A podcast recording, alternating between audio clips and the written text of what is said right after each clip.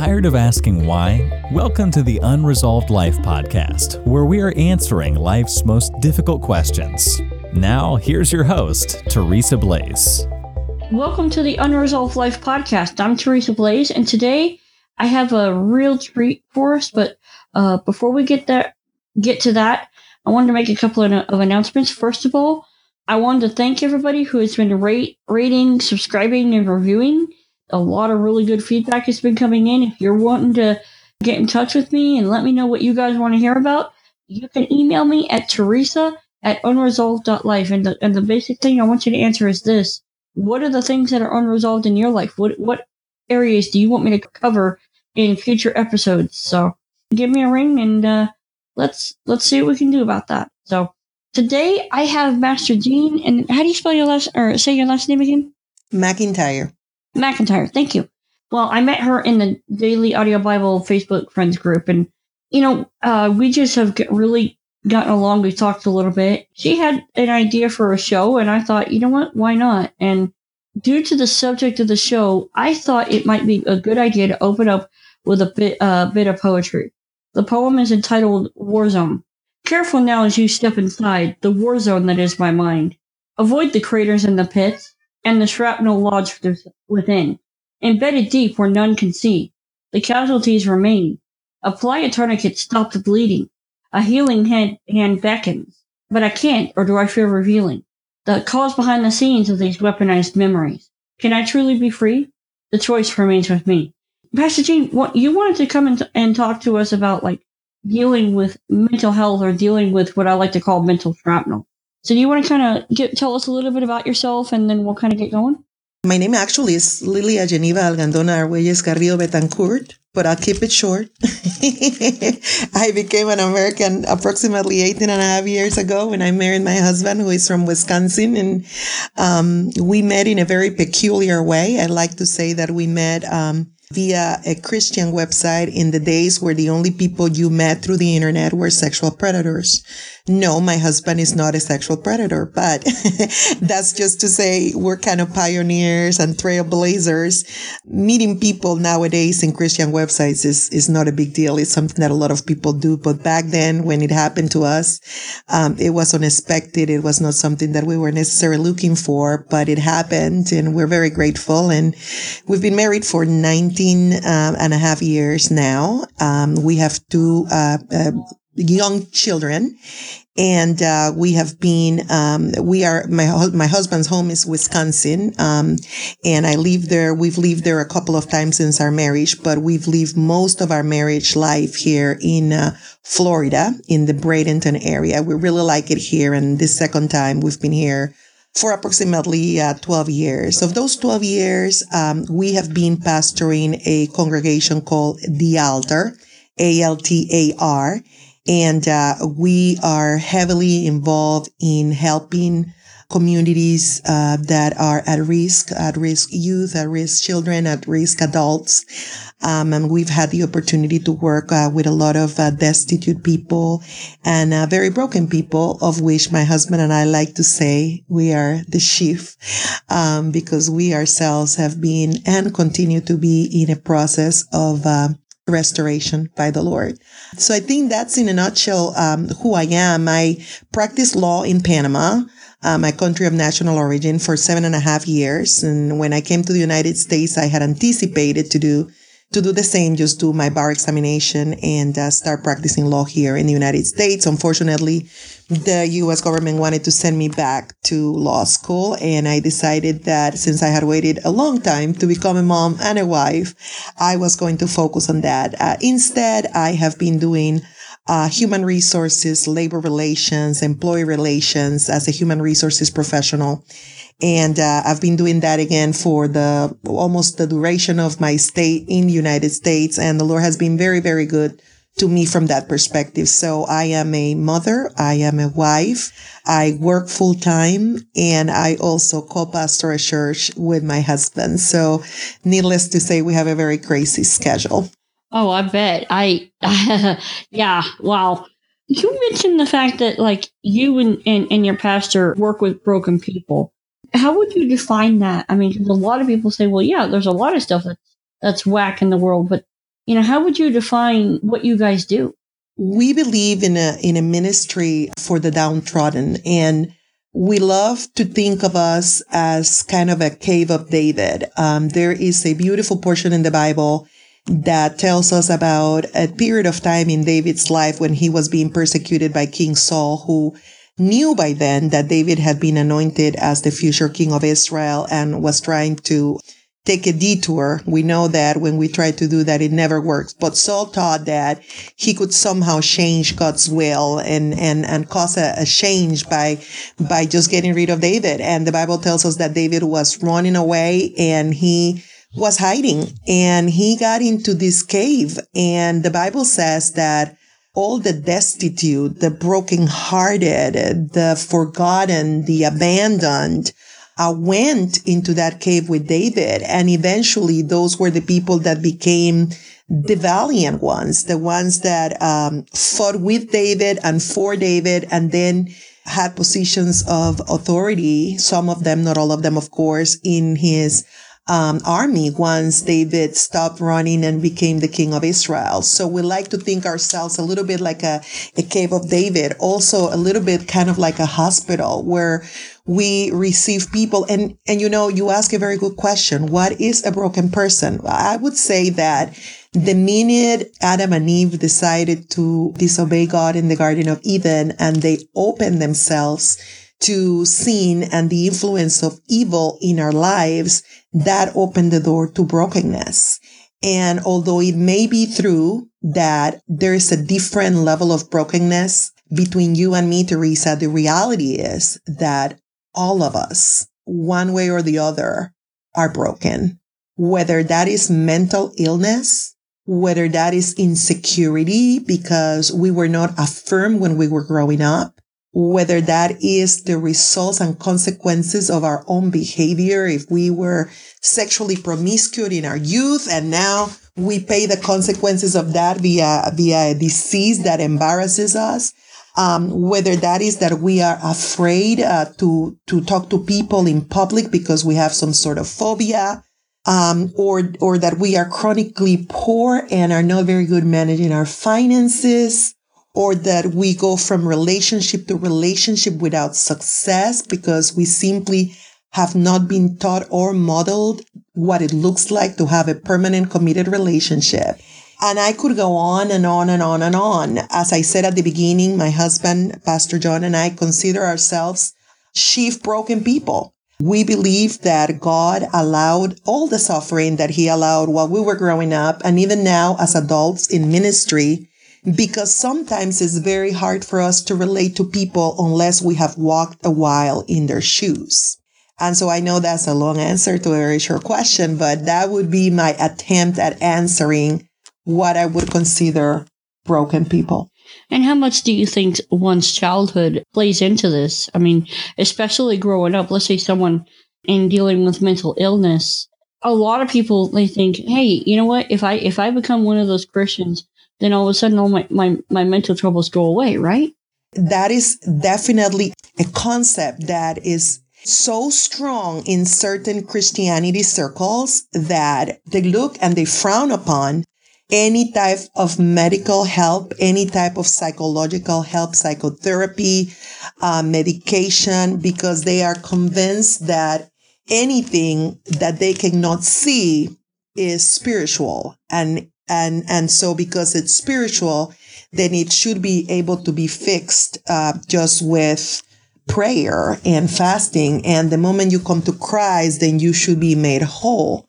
But nothing is farther from the truth. The lord says in his word that when we are going to build a building, we have to calculate, we have to estimate the materials we're going to need, the cost we're going to afford to make the repairs. Otherwise, we may not be successful. And, you know, the Bible is full of examples of people that were healed on the spot, but the Bible is also full of examples of individuals that were not. The ones that come to mind are the apostle Paul with his thorn in his flesh. He was a hundred percent a Christian. Uh, he believed uh, through the power of God in his life, people were being healed And yet God clearly told him no the three times that he prayed for God to take a thorn in his flesh that there's a lot of dispute as to what that thorn was, but we know that the Lord said no. My power will be made perfect in your weakness. I am not going to take that away from you. We also know that the apostle Paul told his son Timothy, he said, Timothy, drink wine for all the stomach problems you're having. And we also know that the paralytic man that was raised by John and Peter in the temple courts right after Jesus' resurrection was living in that town and was in the group of people that wanted to be healed by Jesus during his ministry on earth. And yet he did not receive healing until after the fact. And so what those examples tell us is that God, for reasons that are not completely clear to us, sometimes will heal automatically. Some other times he would take us through a process. And it's important to remember that the apostle Paul, one of his closest friends, was Dr. Luke, who is the author of the book of Luke and who is the author of the book of Acts. And he was a medical doctor and he was stuck to Paul's hip and probably helping him with the medical issues that resulted of his ministry and his incarceration and all the torture he had to put up with while he was in ministry. So there's plenty of biblical evidence that it is okay to pray and it is okay. And God wants us to believe him for a miracle. But there's also plenty of evidence that God desires us to be prosper in every area of our life and that it is not always going to be automatic. Now that's interesting. I mean, because I, I hadn't even made the connection about the guy that Peter healed and whatnot, and the fact that Jesus passed him by. I mean, a lot of people might look at that and they say, okay, maybe there's someone listening, they're going, you know what?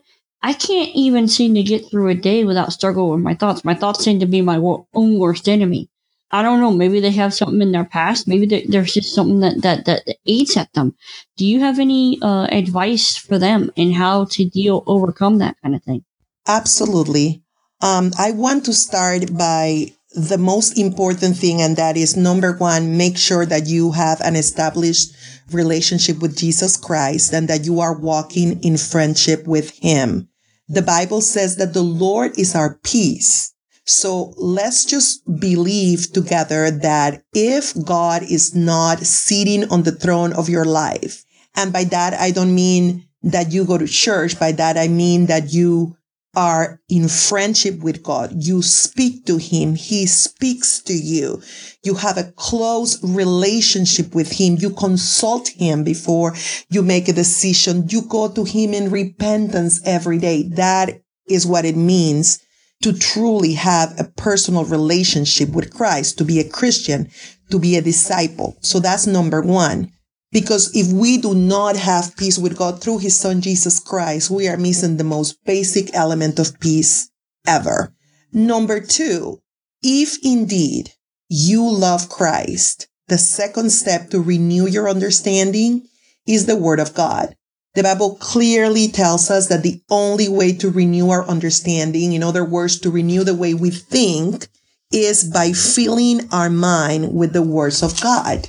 We know that Jesus himself struggled, and there's only one of those struggles reflected in the Bible through the temptation that Jesus received in the desert. And we know that Satan attacked Jesus in his mind. We know that Satan attacked Jesus in the moment of his weakness. And we know that Jesus' weapon of predilection was the word of God. And unless we fill our minds with the knowledge of God, we are going to believe the lies that we tell ourselves, that other people tell us about ourselves, and most importantly, the lies that our adversary tells about us.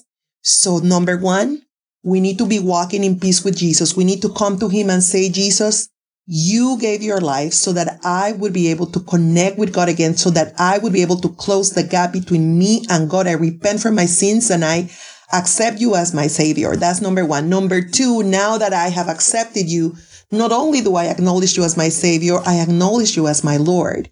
Your lordship means that I don't call the shots anymore. You call the shots. And so because I need to know what you say, I'm going to study your word and study your word. And I'm going to allow that word to renew my mind, to transform the way I think. In other words, if something I'm thinking or I'm about to do is contrary to what your word says, I am not going to do it because you are not only my savior, you are also my Lord. Okay. That's number two. Number three, and this goes hand in hand with obedience. The Bible says that Jesus died to found the church and the church is the assemblies of believer. And the Bible says very clearly, do not, do not neglect meeting together with other believers are some, as some are in the habit of doing. So whether that is an accountability group of five individuals that believe in your God, that pray, that can help you, that can support you, or whether that is a larger uh, body of Christian friends, you need flesh and blood people that will create conflict, that will force you to look at somebody else other than yourself, and that will do what the book of Ecclesiastes says, as iron sharpens iron, such a brother will sharpen the other. So surround yourself with people that actually believe in what you believe and that can hold you accountable. And number four, if after praying and after seeking God, you continue and obeying him and you're pursuing fellowship with other believers, you continue to have problems with your thoughts, then it might be time for you to consider that if God has not healed you completely, you might need some help from a medical professional. I gave the example a while ago, a few minutes ago about the apostle Paul and Dr. Luke. Dr. Luke was not carnal. He was very spiritual and he still practiced medicine. There have been incredible developments in the area of medicine that deal with chemical imbalance. And unfortunately, I have been at specific times in my life, the type of person that got really angry at God and said, I believe you. I have prayed for other people and they have been healed. I am going to stop taking medication because you need to heal me. You need to heal me automatically, God. You need to heal me in the name of Jesus because the word says that by your stripes, I am healed. The problem with that approach is that I don't boss God around. That is not the established order. I pray. I pray in faith. I pray believing that he can do it. But ultimately, he is the decision maker.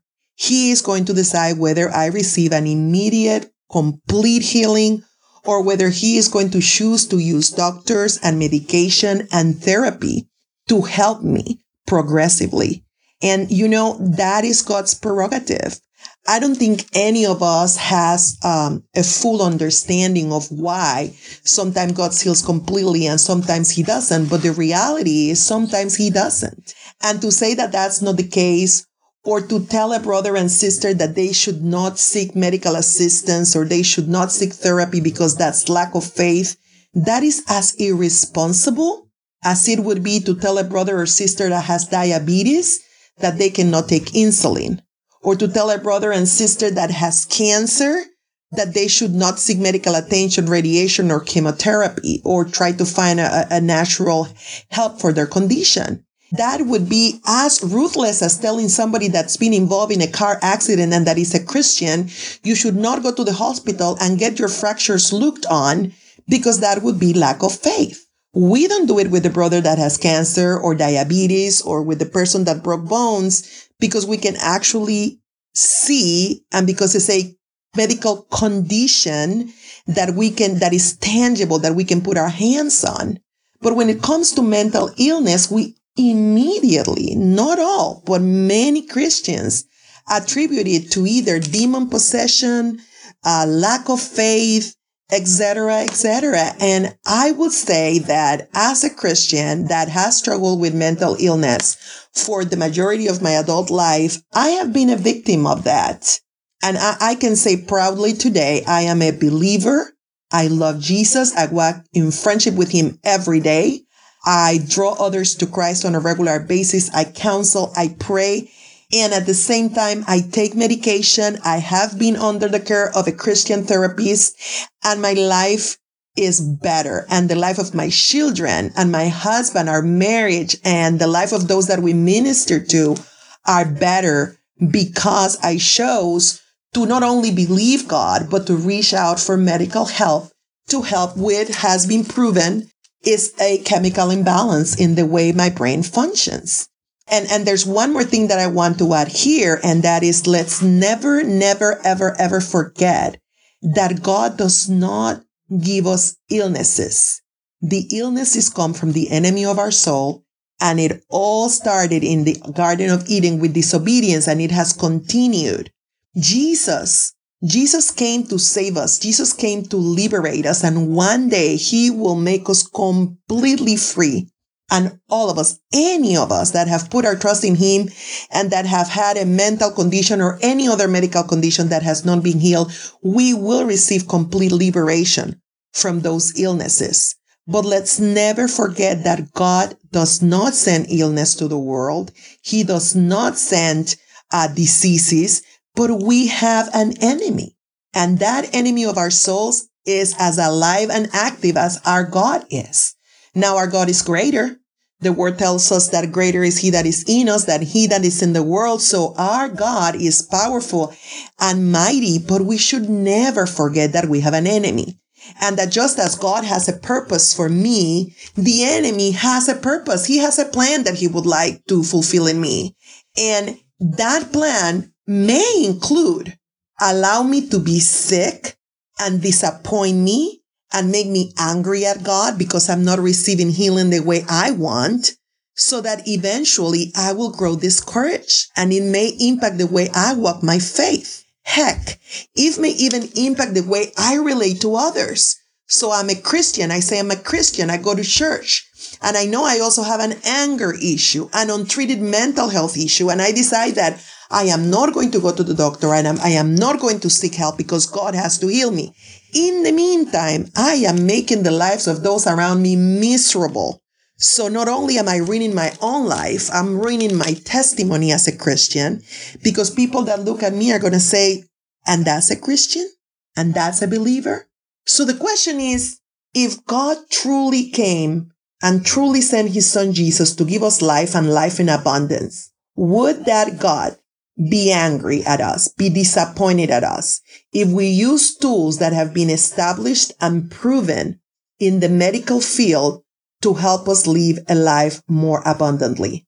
Would God prefer for us to be in a corner or continue being, living a lifestyle that breaks our own heart and the heart of those who love us just because we are prideful and decide that we simply are not going to do anything about it unless God heals us automatically. I think that is putting God in a box.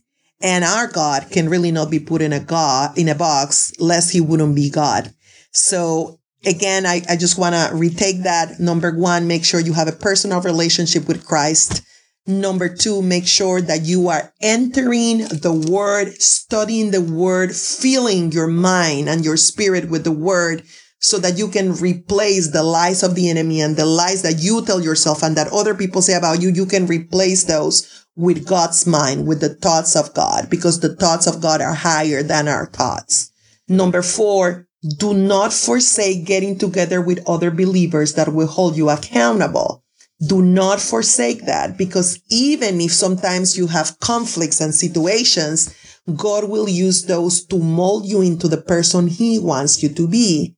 And number five, do not ignore the machination of your adversary. He will completely try to use your weakness, whether it's mental or any other type of illness, so that you will not continue following God. Finally, if God does not heal you automatically and fully, seek medical help. The apostle uh, John in his epistle to Gaius said, my son, I desire that you be prosper in everything, so, just as your soul prospers. The Lord wants us to be prosperous in our spirit. He wants us to be prosperous in our body, our health. He wants us to be prosperous in our emotions. And whatever it takes, we should pursue it under God's guidance. There's a lot to chew on there. And I want to kind of first uh, stress the need for, you know, the one area where God stepped in on my end, and He has done so daily, it seems, is the need for iron sharpening iron. I, I have a, a, a couple of friends that daily, it seems, at, at, at times, you know, as we talk and as we, you know, deal with whatever, God has used them to help help me kind of keep my thoughts in order. You know, sometimes that's a that's a high order. But you know, maybe someone's kind of listening, going, "Okay, I'm not so sure about the Jesus mm-hmm. thing, but I kind of get the whole the rest of it. You know, get around people to help you stay accountable, to keep yourself going, and or and you know, okay, seek medical attention. But come on, isn't this God thing a crutch? well, that's a very good point. Um, and I, I would answer to that is the best crutch ever. Um, and you know what? If it's not God, you are using some, some other type of crutch. For some people is alcoholic beverages. For other people is drugs. For other people is sex. For other people is food. For other people is cars, possessions, or their jobs. Those are the people that are fired from their jobs and jump off a building or fall into a deep depression because that is what defines them. You name it. Um, it is not good for man to be alone. That goes all the way back to Genesis. And, uh, and so it isn't. And so all of us, all of us need some sort of crutch to move on in life. Some, some level of pleasure, something that makes us feel comfortable and that give us a reason to get up every morning in my case, that is God. And I have been walking with him since I'm nine years old. But I challenge anybody. Hey, oh, and by the way, that's 40 years. So you do the math. I've been walking with God for 40 years and I started following him at nine. So I just told you my age. And so, you know, I, I studied very hard. I uh, have several degrees and I practice law and I have a good position and but none of it compares to my relationship with Jesus Christ. And what I would say to anybody that's listening right now, I would challenge you and I would say, why not God? What makes sex or drugs or, you know, addiction with how you look or the latest car or your addiction to shop until you drop, even if it gets you in, in, in financial trouble? What do those things offer you that God cannot? And if you think that those things fill you up, then you should definitely try God because none of those things can purchase your salvation. Ultimately, whether you're healed on this earth of mental illness or any other condition or not, we will all leave this body and face judgment. None of those other crutches prepares you for eternity. A relationship with God does. So ultimately, you can choose not to use God, believing that He's just a crutch. The question is, is the crutch you are using, and we are all using one, preparing you to face eternity? And if you are not sure, I would dare to say eternity is a long time to be wrong. And it's a chance I'm not willing to take. And so that would be my answer for those that say, is God your crutch? I would say absolutely he is and the best I could have. I would also say, hey, you know, don't just assume because you're mm. struggling with thoughts that it's just how you are. Don't get me wrong, it's a challenge. It's a challenge sometimes to figure things out. But I would also say, you know, hey, figure out what's going on. And after you've kind of walked the steps, well, okay, yes, I believe in Christ. I'm in the Word and I'm around other believers. If you're still fighting that battle, then oh, I absolutely. Would, yeah, I, I would also I would also say, hey, okay, one, make sure there's not a medical reason, but then two, make sure that the, that it is not a spiritual warfare, because whether we like it or not, there is spiritual warfare. And I've found more often than not, a lot of times the enemy likes to mess with us, but he doesn't want us to know it's him doing it. Would you agree with that? I would, and and and I would add to that that we are going to have troubles and circumstances and situations and illness and relationship issues, whether we are in the faith or not.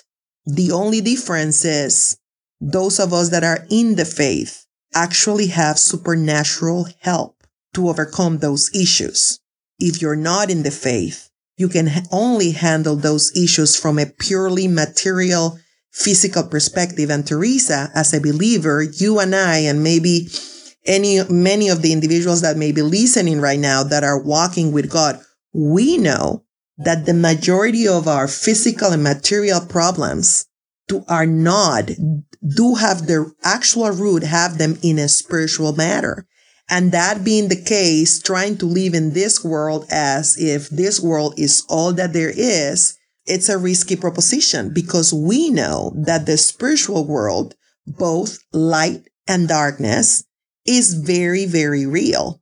And when you are not walking under God's umbrella of protection, you are walking unprotected and you are walking with a very limited vision of what's really happening in the spiritual invisible realm that you cannot see. And without having that kind of capacity, that kind of uh, discernment or enlightenment or understanding, you really are at the mercy of the attacks of the enemy and, and, and, and at, at the mercy of the situations of this world with nothing genuinely powerful to give you the ability to withstand. And I would say that that is a huge advantage that people of faith have, particularly people that have faith in Jesus Christ, because we are going to face the same problems, the same situations, the same trials, but we have supernatural power to walk us through those situations. Do you have anything final that you want to say to our audience before we uh, sign off? First and foremost, Teresa, I want to thank you for the opportunity. I was actually complimenting your podcast. I have been blessed by listening to one of them and you offered me the opportunity to come on and I love the opportunity to love Jesus and to love on his people. So thank you for the opportunity to share. I, I want to close my participation tonight with a message, with an exhortation, with a word of encouragement. And that is, it takes a lot more faith to follow God when you don't get what you want from Him immediately than it takes when He gives you an immediate miracle. In other words, if you pray today and God heals you completely, or God grants you that desire of your heart, or God fixes a situation for you, and you say, Hallelujah, praise the Lord, well, I'll rejoice with you. But it, that really doesn't tell me a whole lot about your faith because it's very easy to be grateful and to glorify God and to live for God if things are always going your way. It is when God says no or not yet, and you're still sick and you're still struggling and you're still wondering why and you still have unresolved questions and you still continue to follow God in spite of your questions, in spite of your situations it is that, that is what really takes faith. The second part of the, of the, of chapter 11 of the book of Hebrews, which is the chapter of faith, speak to us about people that prayed and that never saw what they were praying for.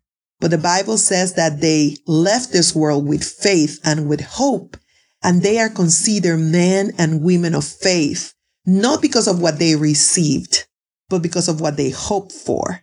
And, be, and, and because in spite of all the trials and tribulations they went through, they never cease believing and following in spite of. That is my life. I wish that I could tell you that I prayed one day and God completely healed me and I no longer have mental illness and I am whole, but that's not my story. My story is that second part of chapter 11 of the book of Hebrews. I am one of those that continues to struggle that that has to make a decision every day that doesn't feel good every day that is doesn't have it all together 100% of the time but I choose to believe God and I choose to push myself forward every day with the help of God and not give up. And that, ladies and gentlemen, is what true faith under fire looks like. So I rejoice for automatic miracles. I have prayed for people and I have been a witness of those myself. But the greatest miracle of us, of all, besides receiving salvation of your sins by Jesus Christ, the greatest miracle of all in my estimation is the miracle of people that haven't received what they have asked for, but they choose to believe and hope and move forward as they wait for that answer. I don't think we could say much more to kind of uh, wrap that one up. I really don't. I think that's a good note to end on. With that, Gene, I want to thank you for coming on the show, and it has been a pleasure to have you. Guys, this has been the Unresolved Life podcast. If this show has been helpful to you, would you do me a favor and share it so that other people can be helped alongside yourself? And I, I mean, and I would really love to hear, you know, just what you guys have thought. And again, what are the questions that you want me to cover uh, upcoming episodes? So, with that, I'm Teresa Blaze. This has been the Unresolved Life podcast. We will talk to you next time. You've been listening to the Unresolved Life podcast. To catch all our past shows, go to unresolved.life. That's unresolved.life.